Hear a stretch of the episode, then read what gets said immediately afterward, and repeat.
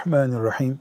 Elhamdülillahi Rabbil alemin ve sallallahu ve sellem ala seyyidina Muhammedin ve ala alihi ve sahbihi ecma'in. Sır saklamak, sır tutmakla ilgili hadisi şerifler e, almış Nevevi rahmetullahi aleyh ve onlara bir bölüm açmış. Sır saklama bölümü. Neden? Çünkü Müslümanın özellikle de aile sırlarını, milli sırları, güvenlik sırlarını tutması, yaymaması Müslümanlıkla ilgili işlerdendir. Riyazu Salihin de Müslümanı Allah'ın razı olacağı şekilde eğitmek için hazırlanmış bir kitaptır. Bunun ortalamasından ne çıkıyor? Müslüman sır saklarken ibadet yapmış olur. Aklında, hafızasında bir sır olan Müslümanı da şeytan muhakkak dürtecektir. Söyle bunu, söyle bunu. Söylemesen şöyle olur diyecekti. Neden? Nasıl sabah namazına kalkmasın diye şeytan onu sürekli bastırıyor. Çünkü kalkmayınca zarar edecek. Sırrı yayınca da zarar edeceği için Müslüman bu sefer o noktadan da şeytan ne yapıyor? Müslümanı sırrını yaymasında zarar olmayacak noktaya getirmeye çalışıyor. Bunun ortalamasından biz ne anlıyoruz? Müslüman abdestli gezmeye çalıştığı gibi sır tutan biri olarak gezmeye çalışacak. Ağzı boş, güvensiz Müslüman, verdiğin sırrı berbat eden Müslüman, Resulullah sallallahu aleyhi ve sellemin sevdiği Müslüman değil. Bununla ilgili örnekler var. Hadis-i şerifler var. Önce burada ayeti celile almış İsra suresinin 34. ayetinden bir bölüm almış. Onu bir hızlıca okuyalım Hafız Salih. Ondan sonra 686 hadisi şerife geçeriz. Verdiğiniz sözü ve yaptığınız anlaşmayı yerine getirin. Çünkü verilen söz sorumluluğu gerektirir. İnnel ahde kâne mes'ûlâ. Verilen söz sorumluluktur. Verdim aldım dersin ama melekler gördüler senin söz verirken geri almak yok o sözü. Tükürdüğünü yalamak diyorlar ya yok. Evet hadisi şerife geçelim Hafız Salim. Ebu Sa'id el-Hudri radıyallahu, Radıyallahu anh'ten anh. rivayet edildiğine göre Resulullah sallallahu aleyhi ve sellem şöyle buyurdu. Aman Salih sesini böyle puntoyu kalınlaştırır gibi kalınlaştır. Bugün dünyada bütün Müslümanların e, asla ve kat'a unutmamaları gereken bir uyarı bu. Müslim'de ve Ebu Davud'da hadis bu. Ve evlenirken adeta erkeklere de kadınlara da bak bu hadisi biliyor musunuz? Bu hadisi biliyor musunuz? Ona göre evlenin. Hani diyorlar ya şahit getirdin mi nikaha? İşte imza attınız mı? Bu hadisi bilmiyorsan evlenme ha diye uyarmak lazım. Evet. Kıyamet gününde Allah Teala'ya göre en fena insan Allah'a göre en fena insan kıyamet günü. karısıyla mahremiyetini paylaştıktan sonra onun sırrını ifşa eden kimsedir. Ya Allah, ya Allah. Kıyamet günü en fena insan karısının beraber olduktan sonraki sırlarını ifşa eden. Kadından intikam almak için, dedikodu yapmak için, boş boğaz olduğu için neyse artık sebebi. Kıyamet günü yandı bu adam. Yandı. Ya ne kötü bir şey. Firavun'un çağrıldığı salonda çağrılacaksın sen. Çünkü en fena adamların başında e, Firavun var. Evet, imanın varsa inşallah böyle bir adam imanla öldüyse e, sonunda Allah'ın rahmeti onu kurtarır. Ama yandı yani yandı. Buradan e, madem Peygamber sallallahu aleyhi ve sellemin ümmetiyiz, buradan şu kuralı çıkarıyoruz. Müslüman toplumda aile sırrı başta olmak üzere sır güvencesi vardır.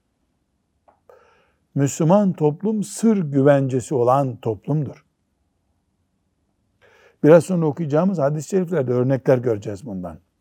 Çünkü aile bir emanettir. ailenin sırrını, emanetini taşımak bir hak meselesidir. Dolayısıyla erkek veya kadın ailenin mahrem sırrını yaydığı zaman bir kul hakkı ihlali yapmış olur. Kul hakkını tecavüz etmiş olur. Bu sebeple kıyamet günü en kötü duruma düşer. Çünkü kendi yatak arkadaşı olan ailesinin, hanımının sırrını ifşa edenin o düzeyde, o bataklığa düşenin yapmayacağı bir tehlike, olmaz diye düşünülür. Yani bir insana kanserden sonra hangi hastalık bulaşabilir? Yani kanser de işte tam öldürücü bir kanser. Bu da bu düzeyde öldürücü bir kanser gibi neuzu billahi teala. Onun için mesela anneler, babalar e, ya da işte genç gelinlerin, genç damatların böyle boş boğazlılıklarına karşı uyanık davranıp sus yavrum nasıl konuşursun sen böyle bir şey demeleri gerekir. Tam aksine anlat bana anlat bir bakayım nedir bu diye ifşa etmesine destek oluyorsa bunun adına cinayete destek demek ancak uygun olacak. Allah muhafaza buyursun. Evet bir sonraki hadis-i şerife geçelim. Biraz uzunca hadis-i şerif nefes nefes okuyacağız hadis-i şerifi. Abdullah İbni Ömer radıyallahu anhuma'dan rivayet edildiğine göre. Hazreti Ömer radıyallahu anh kızı Hafsa'nın dul kaldığı zamandan bahisle dedi ki Hafsa kimdir? Efendimiz sallallahu aleyhi ve sellemin hanımı. Hanımlarından biri. Kimin kızı bu? Ömer bin Hattab radıyallahu anh'ın kızı. Ömer radıyallahu anh'ın kızı Hafsa, Efendimiz sallallahu aleyhi ve sellemin hanımı olmadan, anamız olmadan önce e, başka bir adamla evliydi. Ondan nikaha düşünce dul kaldı. Bir baba olarak Ömer dul kızı için çareler aradı. Şimdi onları okuyoruz. Osman İbni Affan ile karşılaştım. Ve ona Hafsa'dan söz ederek istersen sana Hafsa'yı nikahlayayım dedim. Yani Osman onun arkadaşı. Yani kızım dul, yani evlenir misin kızımla dedi. Buradan e, net bir kural çıkıyor. Müslüman kızını, kız kardeşini imanına ve insanlığına güvendiği birisine teklif edebilir. Evlenir misin kardeşimle diye. Yani ne kanun ne de ahlak bunu ayıplamaz. Tabii ki bu ulu orta yapılacak bir iş değil. Yani yılların tanıdığın, ahlakını bildiğin bir durum olursa, itimat e, soru olursa, imanda güçlü bir birisi ise bu, elbette bu uygundur. Dinen caizdir. Kanunen de bir engel yok zaten. Osman radıyallahu anh hele bir düşüneyim cevabını verdi. Aradan birkaç gün geçtikten sonra karşılaştığımızda şimdilik evlenmeyeceğim dedi. Sonra Ebu Bekir'e rastladım. Yani baktık ki Osman'ın böyle bir yaklaşımı yok. Ebu Bekir'e döndü bu sefer. Ona da istersen sana kızım Hafsa'yı nikahlayayım dedim. O ise sustu. Ağzını açıp da bir söz söylemedi. Bu sebeple ona Osman'a gücendiğimden daha fazla kızdım. Niye? Çünkü bunlar can arkadaşlar. Yani benim kızım dul kaldı. İlgilenin kızımla. Osman'a dedi. Osman'ı almayınca biraz üzülmüş. Ebu Bekir'e teklif etmiş. Ebu Bekir de e, yok deyince radıyallahu anhum cemiyen ve an benatihim e, hepsinden yani canı sıkılmış. Yani böyle zor işimde bana yardım etmiyorsunuz diye.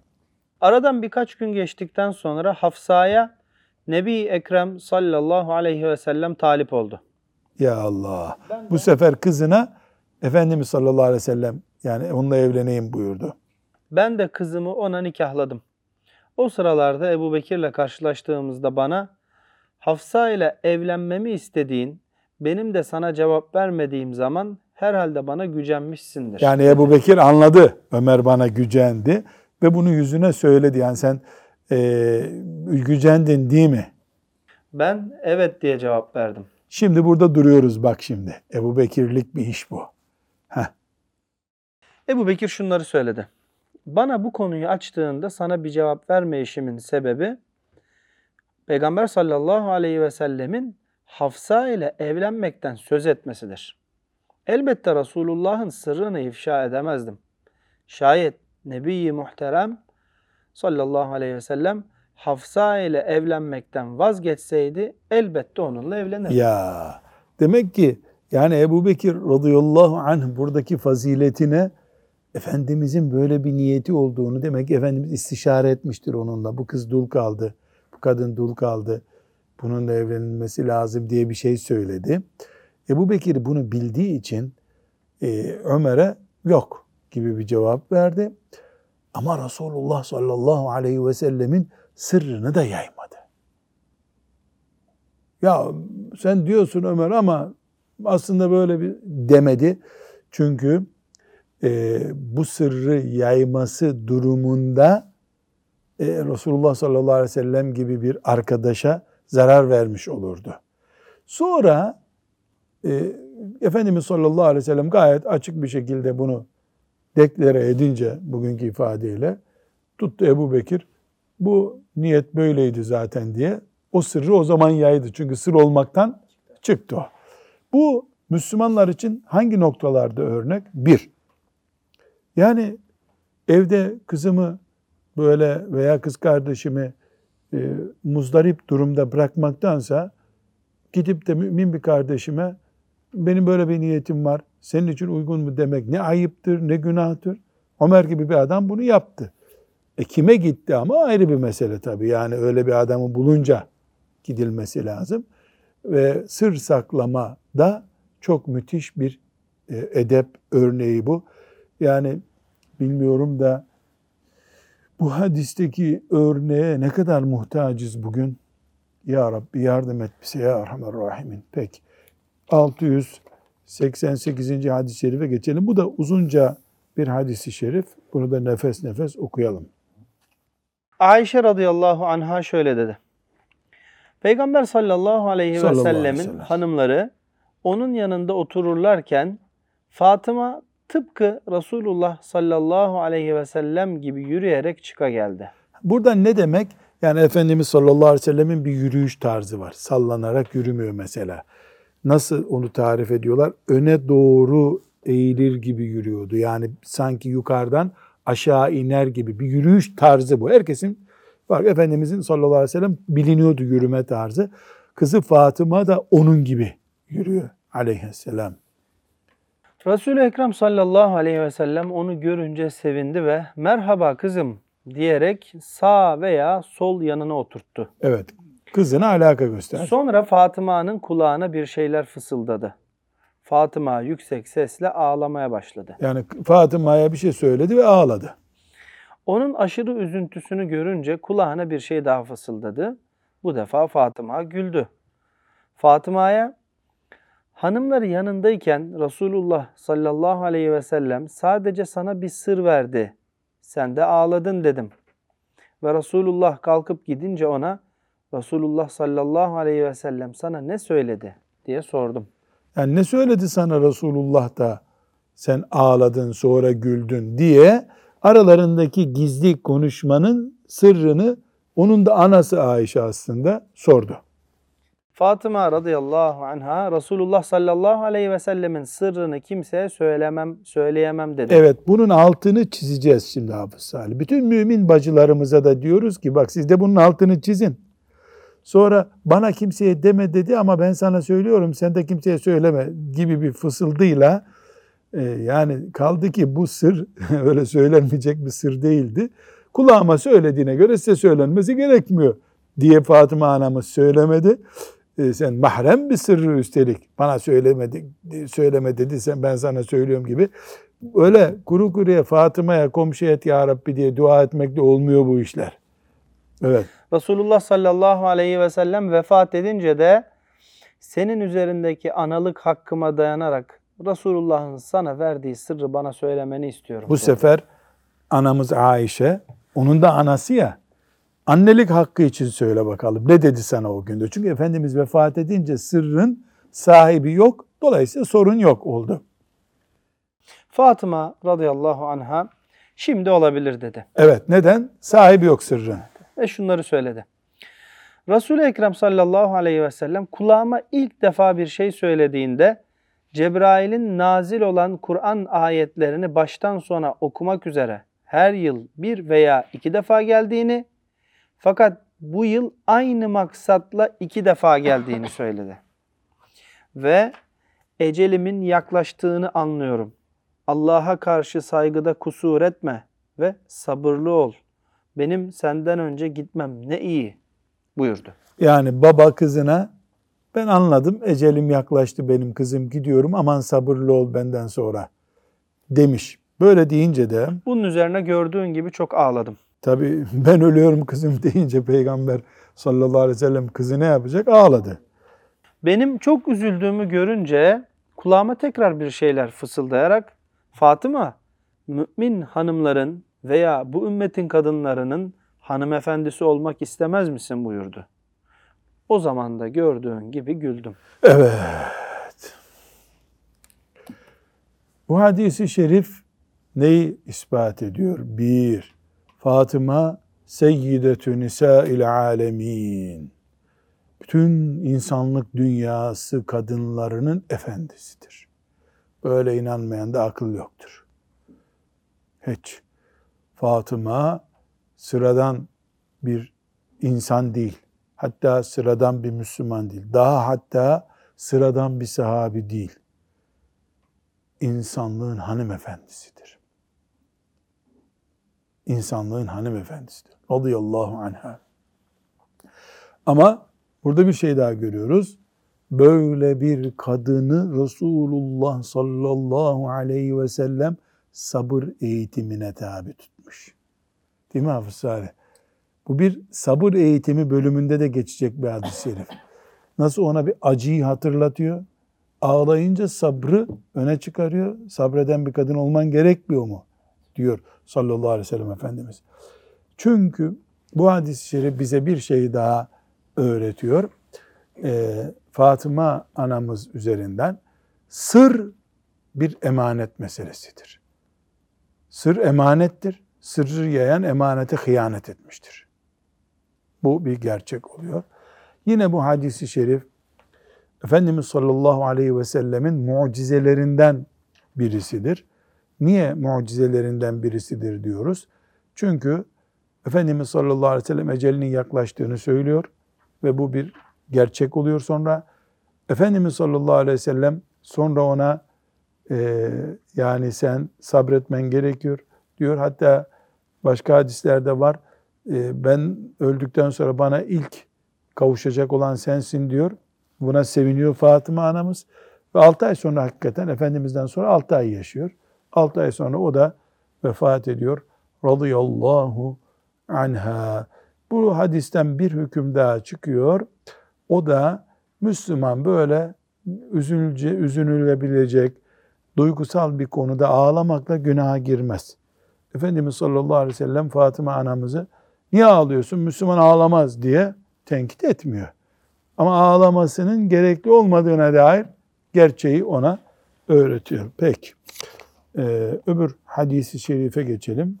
Sabit el-Bunani'nin rivayet ettiğine göre Enes bin Malik radıyallahu, Radıyallahu anh ona anh. şunları söyledi.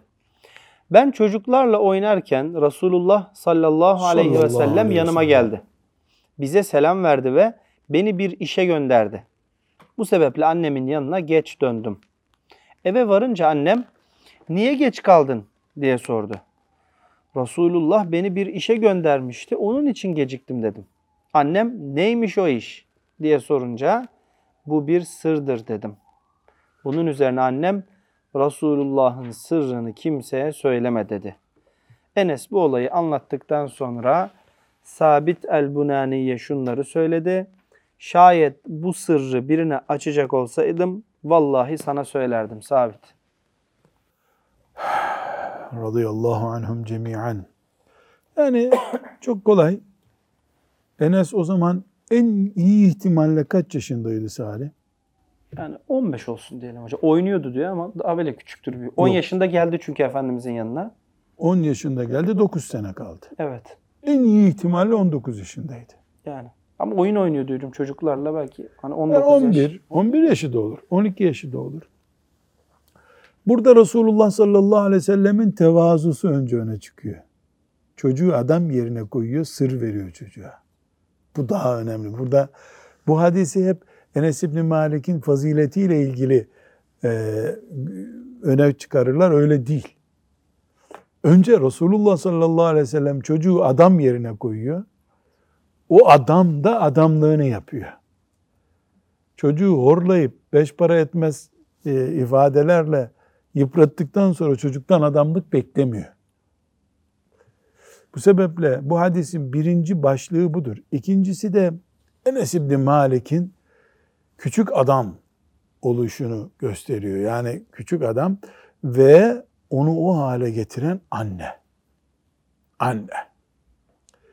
Enes İbni Malik'i o mantıkla yetiştiren, o, o dirayetle yetiştiren anne çok önemli. Çünkü anne o çocuğu o haleti ruhiye içine getirmeseydi Enes ne bilecek sır korumak nedir?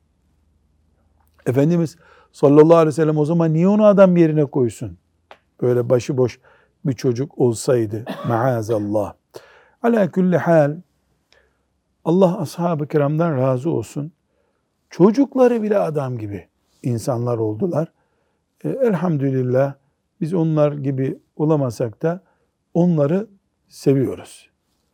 Rabbim lütfeder, inayetiyle bizi kabul buyurursa biz de onlar gibi olmaya çalışır ve bu hayattan o şekilde ayrılırız. وصلى الله وسلم على سيدنا محمد وعلى آله وصحبه أجمعين والحمد لله رب العالمين Thank you.